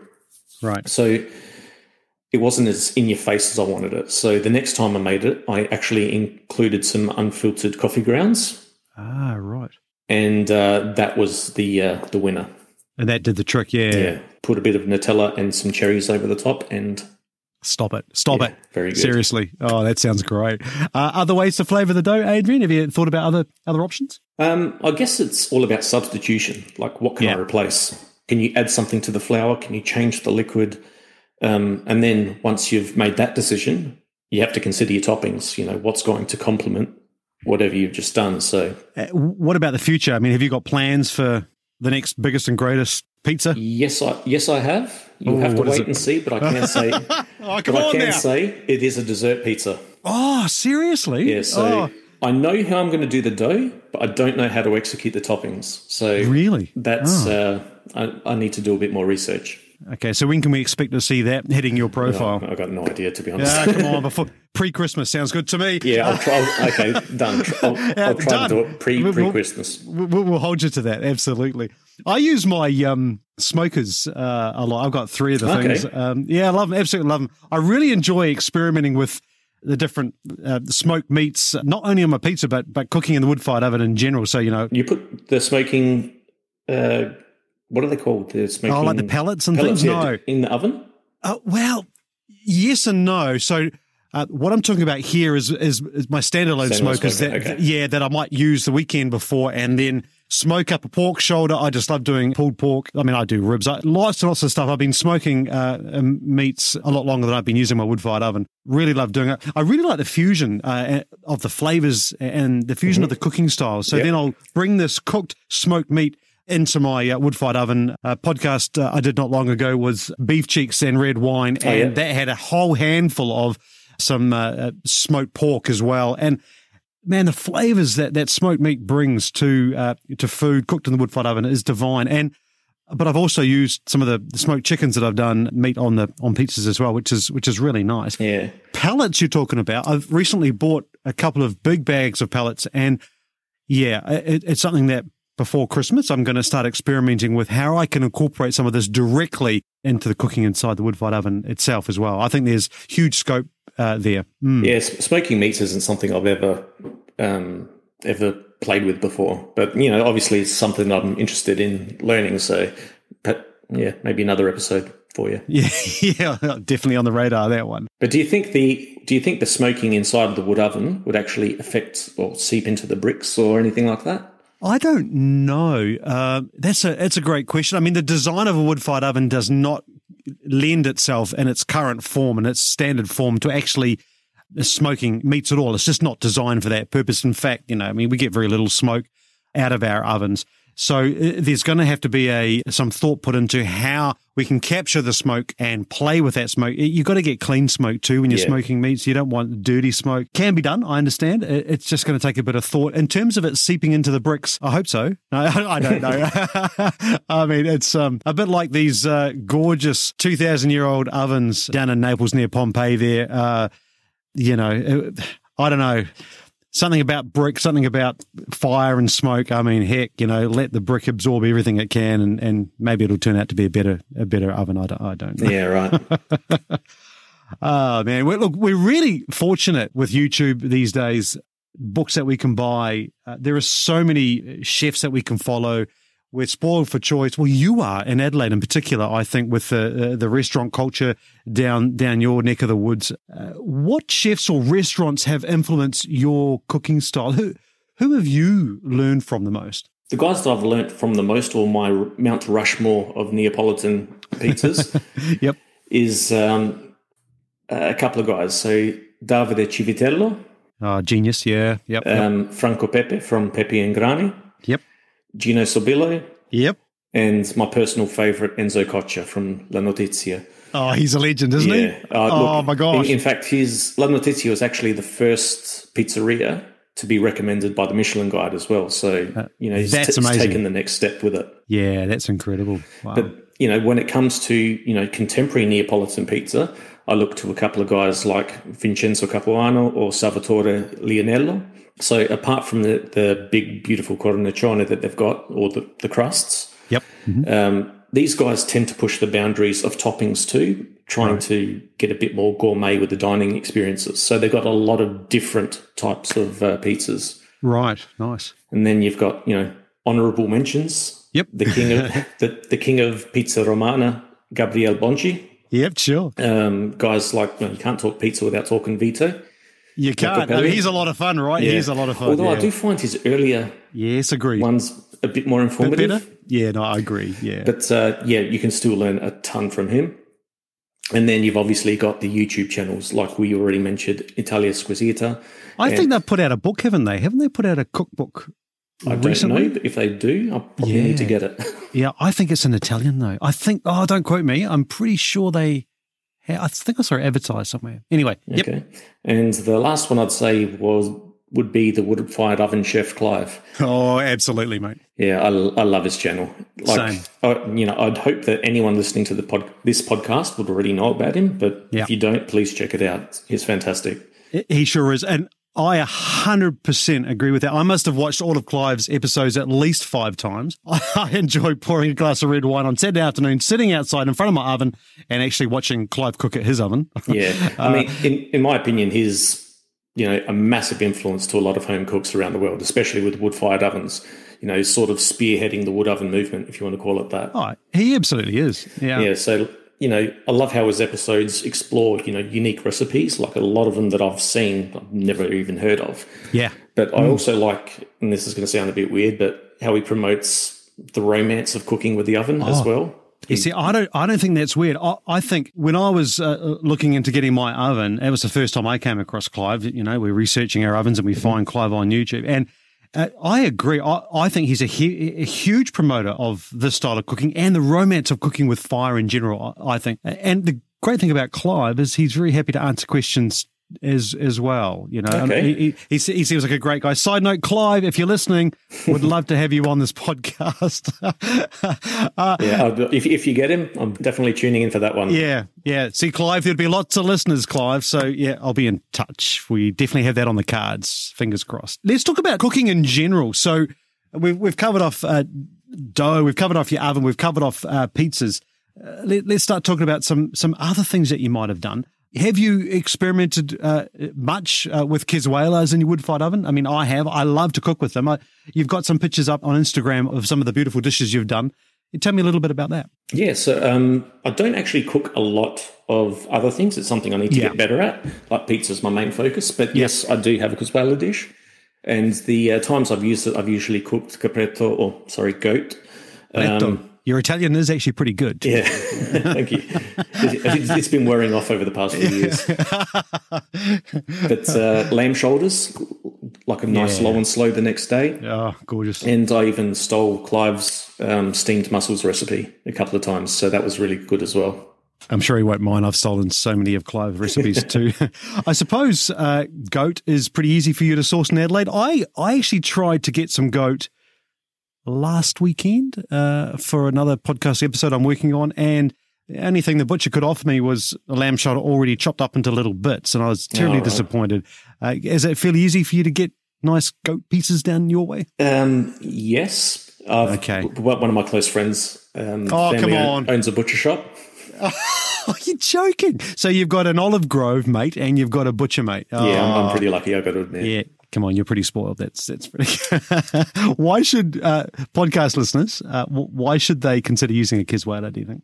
I feel like it's an incredibly forgiving piece of cooking equipment. Yeah, it is. Like I've burnt food in there because the oven was too hot. Like most of the time when I'm cooking, um, I'm cooking on the way up Yep. to 400 degrees. So the oven is always either too hot or just past the point where it should be. So because I use the lid, all of the steams and juices of the meat uh, are trapped in there, and and the meat just doesn't seem to dry out. So Yeah, yeah, um, it was only a little bit charred. So yeah, very forgiving piece of equipment. yep. Do you uh, bake bread often in your oven? Yeah, I I do. I haven't for a while though, but um, I'll typically do sourdough. Yep. And uh, every now and again, I'll do a ciabatta. All right. So about half an hour before uh, we got on to record this uh, interview, I just happened to show my wife uh, the picture on your profile of the sourdough. Now this might be going back a year or two, and it- it's like it's like it's a painting. Like it's so ridiculously perfect. It was actually it looked gorgeous, and I think I know the picture you're talking about, and it's Yeah. probably the only one that looks like that. it's a, man, it's amazing. Wow. We love sourdough, but we just haven't mastered it yet. I mean, yeah, it's, uh, it's a lot of baking it's is- a lot of work. Like yeah, it is. Yeah. you know, I've, I've toyed with sourdough. I've killed probably about five different starters. right. Yeah. Um, and Did you do it? Did you do a, uh, a lockdown starter like the rest of the world? Yeah, I did. Yeah. The same. Yeah. But I, I found that unless you're going to be doing it every weekend, it's just not Yeah. worth the hassle. yeah. Um, I did find something online which talked about dehydrating sourdough. Yeah. Yeah. So I've actually dehydrated some, Ah, but that's I interesting. haven't um, brought it back to life. And that was about two or three months ago. So I'm probably due. Well, just uh, out of interest, what was the process of dehydrating it? Is, is this where you bread it very thinly and Yeah. then it's like flaky? Is that what you've done? Yep, absolutely. So just Ah. um, on a, a sheet tray, Yeah. bit of parchment paper, and then, like you said, spread it down nice and thin, and then stuck it in the oven with the pilot light on for a day or two. Is that right? And then, um, because I think with the pilot light on, the oven gets to about 25 degrees. Yeah. Right. Okay. So it's pretty easy to do. Yeah, it is. It's just a matter of being patient. Yeah, that's surely got to be easier than feeding the thing every day. Yeah. every, well, yeah. like I said, I haven't brought it back to life yet. So you might have killed it. Yeah. we'll see how that turns out. Does the zesty lend itself uh, to a particular type type of bread? Yeah. Well, not necessarily tight, but can you do breads in there? Absolutely. Like um, the benefit of cooking bread in a wood oven is, for me, has got nothing to do with like flavors or anything like that. It's it's a quantity thing. Um, you know, you can probably do like four, five, six loaves in a wood oven, but if you're baking bread in a Dutch oven, you're going to be doing one at a time. Yeah. Yeah. Like sure. personally, if I'm cooking bread in the wood oven, I'll remove all the flame and embers, or I'll just use the residual heat from the oven the next day. Yeah. Similar process for me. Uh, I wrap a, a towel around a, a pizza peel and a wet towel and and mop out the bottom of the floor as well to get rid of all the ash and Mm-hmm. make it nice and clean. Yeah. Uh, what about a favorite cooking tool? Um, not really a cooking tool, more of a dough preparation tool. It's a madia. Oh, you lucky guy. They look gorgeous. Yes, yeah, they do. Wow. Um, for those of you who don't know what a madia is, it's a rectangular wooden box, and the sides are sort of inclined towards the base. And traditionally, it's used to hand knead dough, and you can also let the dough rise in it as well. Ah, right. Okay. Yes. So back in the day, Mahdias were actually quite large, and you usually have like Sure. three, four, five people around it kneading the dough in mass quantities to make Yeah. bread for the village. So, Yeah, yeah. That's that's gr- why is it your favorite tool? well, my dad loves woodwork, Oh, and great. um, he understands that I've got an unhealthy fascination with dough. so he decided to make me one as a gift. So, so you've got a woodworker, you've got a uh, you've got a butcher, and you've got an olive grow guy. Yeah, you are sport yeah, Uh, majoring. I, I'm lucky, but yeah. So essentially, there's an, a sentimental attachment Yeah. to it. So That is really neat. That, Yeah, it's that's pretty cool. great. Uh, next cooking tool for purchase. What, what do you think? uh, I don't feel like I need anything at this stage, but at some point, I'd probably like to get an andiron. Ah, good idea. Yeah, I, d- I don't think I've got any issues with you know airflow or ash. Yep. But I do feel that it will probably improve the quality of flame in the oven when I'm cooking.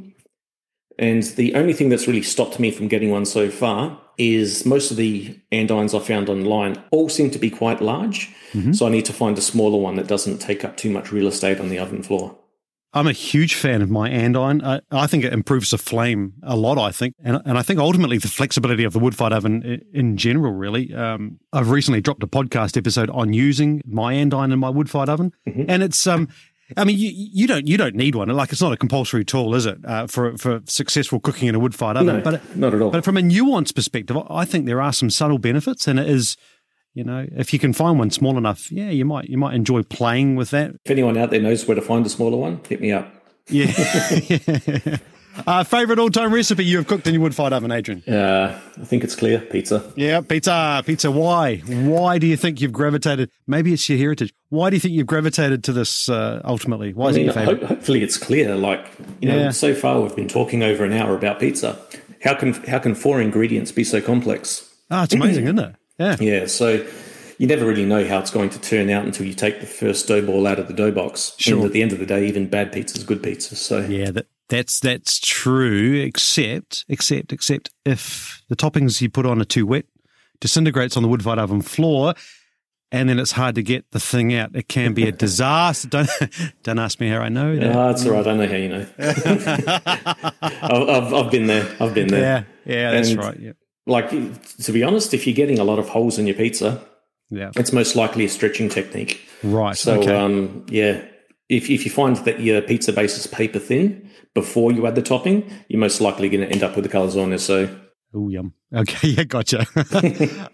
uh, family traditions to continue, Adrian? uh, I hope so, um, but not just family. Like whenever friends come over with their kids, I like to get them involved. you know, for a couple of reasons: the educational aspect. You know, you can teach them how to stretch, how to do the toppings, or you know, if they're a little bit older, how to cook the pizzas. Yep. You know, a picky eater might even be more inclined to eat something that they've made. And, you know, it's a fun experience for them as well. Yeah, I- I'd agree with you there. We had some friends around not long ago for one of my pizza nights. Pizza was great, but you know, not Adrian great. But uh, they they brought their young kids along, you know, five or six year olds, and they they just love putting the pizzas together. And kids can be picky. Did you get smiley face pizzas? Uh, no, no, we didn't. We didn't. No, I don't think we did actually. We got a lot of stuff on the pizzas, Yeah. and thus a couple of them never really came out of the wood fired oven. Yeah, they, Yeah, my, nie- my nieces will do the eyes with the olives, Oh. cheese cheese for the nose, and then the mouth with Oh. pepperoni or something along those lines. So, And, and does she eat the olives though? yeah, they do. Really? Oh, that's amazing. Okay. oh my gosh. Now, you obviously love your red wine too. Yep. What's your favorite and why? We're spoilt for choice over here. There's so many Yes, good you cellar are. Hmm. doors. Like one of the wines that I buy every year without fail is Oliver's Taranga in McLaren Vale. They've got a HJ Reserve Shiraz, which is incredible every year. So Okay. that's well, probably my favorite at the moment. Have- What about yourself? yeah, well, look, uh, I love the Barossa Valley. I, I've been drinking red wines out of the Barossa Valley for oh, about 20 years, but I'm just showing Adrian uh, on the uh, little video thing we got going on here. Little secret here. We actually were, were discussing wine prior to the interview, and he mentioned this uh, Oliver's Tarango vineyards, and I have never had it before. So I thought I would open this bottle now take a sip and and hold you to that and see what it's actually like. So this is uh, this isn't actually from the uh, Barossa, is it? It's from McLaren, McLaren Vale, Vale. So tell me a little bit about McLaren Vale and, and Barossa. I mean, yeah, you you can probably drive to the Barossa Valley, your lucky thing, uh, in about an hour from your place, can you? Yeah, and since they f- finished doing the uh, roadworks, I can get from home to the Barossa probably in about 45 minutes without a single traffic light. Seriously? Yeah, it's fantastic. Uh, see, I, the problem is for me, I would live there, so I'm just taking a smell of that now. Yeah, I see. That's that. That's just so gorgeous. I mean, I love red wine. Is just it for me. It- Yeah. This is this is probably for me probably more one of the more expensive bottles of wine I have would have bought for a while. Uh, but okay, just stand by, listeners. Hang on a minute. just taste this. Mm. Hmm. Oh, holy moly! Oh, that's gorgeous, right? That that is it's it's it's smooth, but it's deep and it's rich. Okay, hold on. sorry, sorry. I'm not going to edit this out either, by the way. Please. Mm. Mm. Oh, it's dusty too. Like I, I love my big reds. Yeah, it, it it's definitely one of my favorites at the moment. Oh yeah, that's just yeah. Well, thank you for the recommendation. Um, that that, that is just great. I'd- oh, geez, I just love it. McLaren Vale is that so from Adelaide? Uh, uh, describe where So McLaren. it's heading south. Okay, so that's heading south. Yeah. Yeah. So a lot of the locals, when I tr- travel into Adelaide, a lot of the locals rave about McLaren Vale, and, and they even say, "Oh, the wines from McLaren they're, they're better than the Barossa." Uh, Have you got a, have you Um, got a thought on that? A, a bit different. Like Barossi, you've got your big bold reds. McLaren Vale is usually your lighter reds. Like there's Ah. a, a big trend going on at the moment where they're doing, you know, your Grenache and a lot of new um, it- Italian and Spanish varietals getting introduced down there. Oh, right. So, um, but uh, yeah, as far as Shirazes go from McLaren Vale, I think that's one of the best. that's one of the better ones, yeah. And and with your wine fridge, uh, you can probably get a fair few bottles of those in your fridge. Yeah, absolutely. you're lucky. I've got them going back to about 2014, I think. Oh, have you really? So Oh, I've only been collecting wines for a few years now, so Okay. there- there's a, there's only a handful that I collect year in year out, and that's one of them. Is that right? Oh, that's a great tip. Well, that's uh, well, thank you for that. Do you like to cook with wine? Um, not really, but I'll usually have a little bit of like white wine if I make a pasta sauce. Is that a taste thing? You don't like it, or you just haven't ha- haven't experimented with it? Just haven't experimented, yeah, more than anything. Yeah, I, I love cooking with red wine uh, with beef. Uh, yeah, just yeah, blows my mind. It's great. Mm.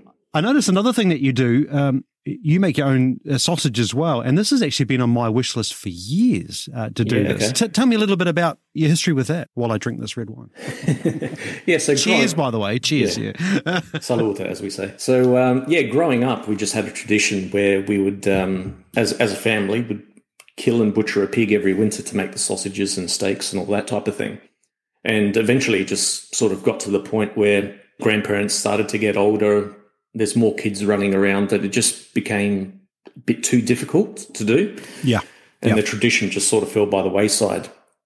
But uh, in the past few years, my brother and I have started doing smaller batches on our own, mainly for two reasons. You know, one to k- keep the tradition alive, Yeah. But That's also- cool. That's great. yeah, but also to teach the kids that meat doesn't magically appear on a plate, and then there's a process to it. Mm, yeah. Good. But um, these days, I'll usually get my local local butcher down at Specialty Foods or the mate of mine, yeah, yeah, mate. You're lucky, mate. Yeah. My God. and um, he'll he'll get like a pork shoulder, mince and degristle it for me. So he's done all the hard work. Yeah. Nice. And so, really, all we need to do is season the mince, pipe it into the casings, and then let them cure. Okay. So it's not an overly complex procedure. Not anymore. Like back when we used to do the whole pig, we'd spend two full days Oh, wow. Yeah. sure. curing and all that type of thing. Now we're done in about half a day. How do you go about curing the sausage? Um, it's actually a lot easier than it sounds. Yep. It's really as simple as hanging up the sausages in the shed for a few weeks. Okay. Really? And yeah, it's um, we always do it on the June long weekend because in Adelaide Oh, yeah. that's essentially the coldest time of year. So Sure the is. cold the cold temperature re- so the cold temperature actually helps the sausages dry out slowly, which is key. uh, yeah, sure. Okay. How do you know when they're ready? Um, uh, it's probably impossible to put a time period on it. It's more of a feel type of thing. So there's real no answer to it. You just have to you want them to be firm but not hard. Tell me how you've incorporated making sausage with your cooking in the wood fired oven. Well, each time that we've done sausages in the past couple of years, I'll usually take a kilo or two of the um, the mince and put it aside and make a special batch just for cooking. Right. This is basically using the same recipe that I used for the cured sausages, except less salt. Right. So just to go back to baker's percentages, I use them for making sausages as well. so right. usually with Interesting. yeah, I mean it just Works. it just works. Yeah, sure. So, in- except instead of using flour as your 100%, you're using meat as your 100%. ah, right. Okay. So, if I'm going to cure the sausages, I'll probably use about 2.5 to 2.8% salt. Yep. And if I'm doing a batch to cook with, I want it to be a lot less than that. so, Yeah, about sure. 1.5 to 1.8%. gotcha. How do you freeze them? Um, vacuum sealed bags. Ah, yeah. The So, great I'll, oven. I'll portion them up into maybe 50 to 100 grams in each vacuum sealed bag. yeah, sure. And yeah, into Throw them the freezer. in the freezer. Nice and easy. Flavors and techniques uh, with regard to this that um, you think you might try in the future? Um, we actually tried a new one this year. My um, brother wanted to do a garlic and white wine, Oh, it sounds so good. and that actually turned out really good. Although we Oh. It were a does. bit heavy-handed on the garlic, but Can you be Making- too heavy? no, com- yeah, no complaints from me. No, no, there- I mean there are no vampires in Adelaide. It's uh, yeah, it's, not it's anymore. pretty good. no, not anymore. Oh, failures uh, in the wood fired oven. Man, I've had my fair share, but maybe it's a rite of passage too, though. Uh, uh, you- surely you've had a few failures, and I mean, you know, y- your Instagram profile uh, doesn't show them, but I, I bet you have. Yeah, look, you know, show me a person, show me a person who hasn't failed, and I'll show you a liar. Yeah, Like, Ah, so there's true. Been, there's been way too many. Like f- from burnt fu- food to using dead yeast. It's Wow. You know, Yeah. it's it's been a journey. yeah, But you know, th- there's been times I've gone full pizza Nazi and shut Yep. the oven down because I wasn't happy with the pizzas that I was serving. that's So- commitment. That, Yeah. that that's that's commitment. Yeah. Gordon Ramsay would be proud of you. That's Yeah, that's well- that's. My guests weren't. no, you have to crank up your electric. Oh my gosh. but you know, like all, all things, um, you get better by learning from failures. So, Yeah, you do. and you know, f- for all the home cooks who are out there who are too scared to fail when guests come over, Yeah. you know, you're not a professional cook, you're not a professional restaurant. Your friends and family aren't paying customers. You know, it's okay to fail. So, Yeah.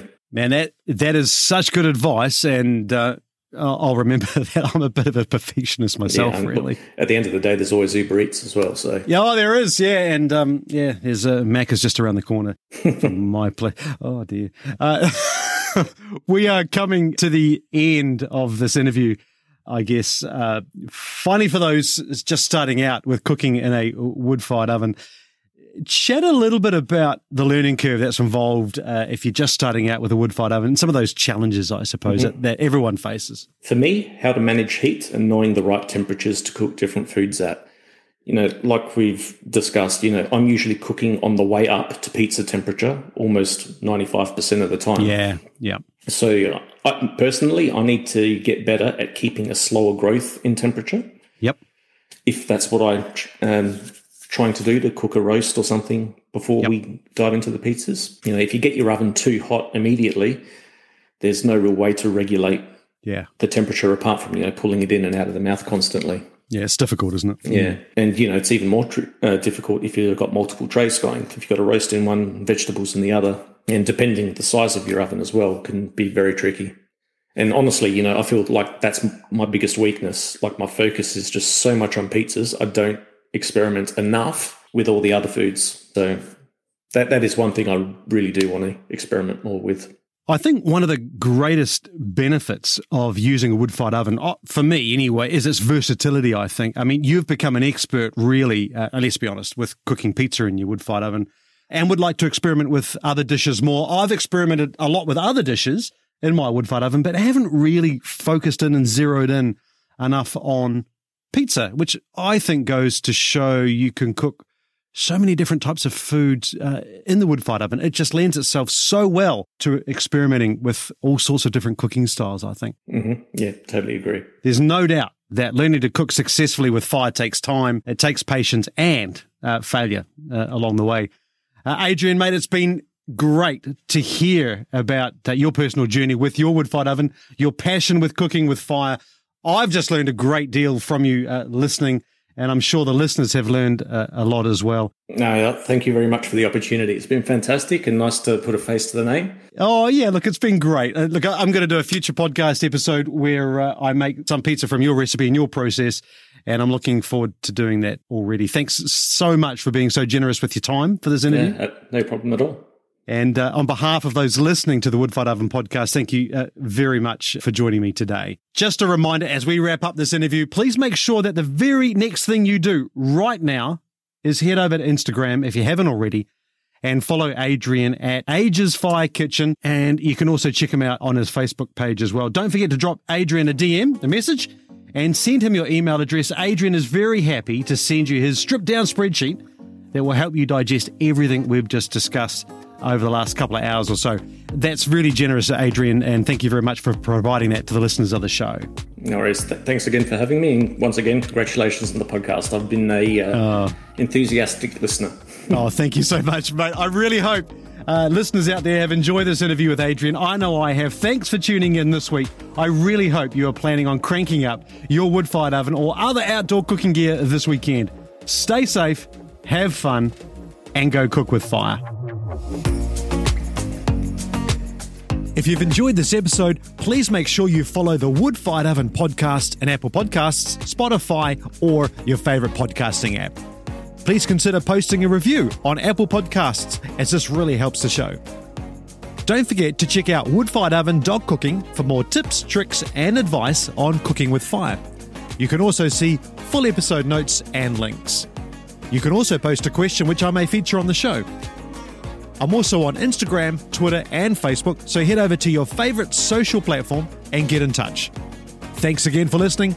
Catch you next time.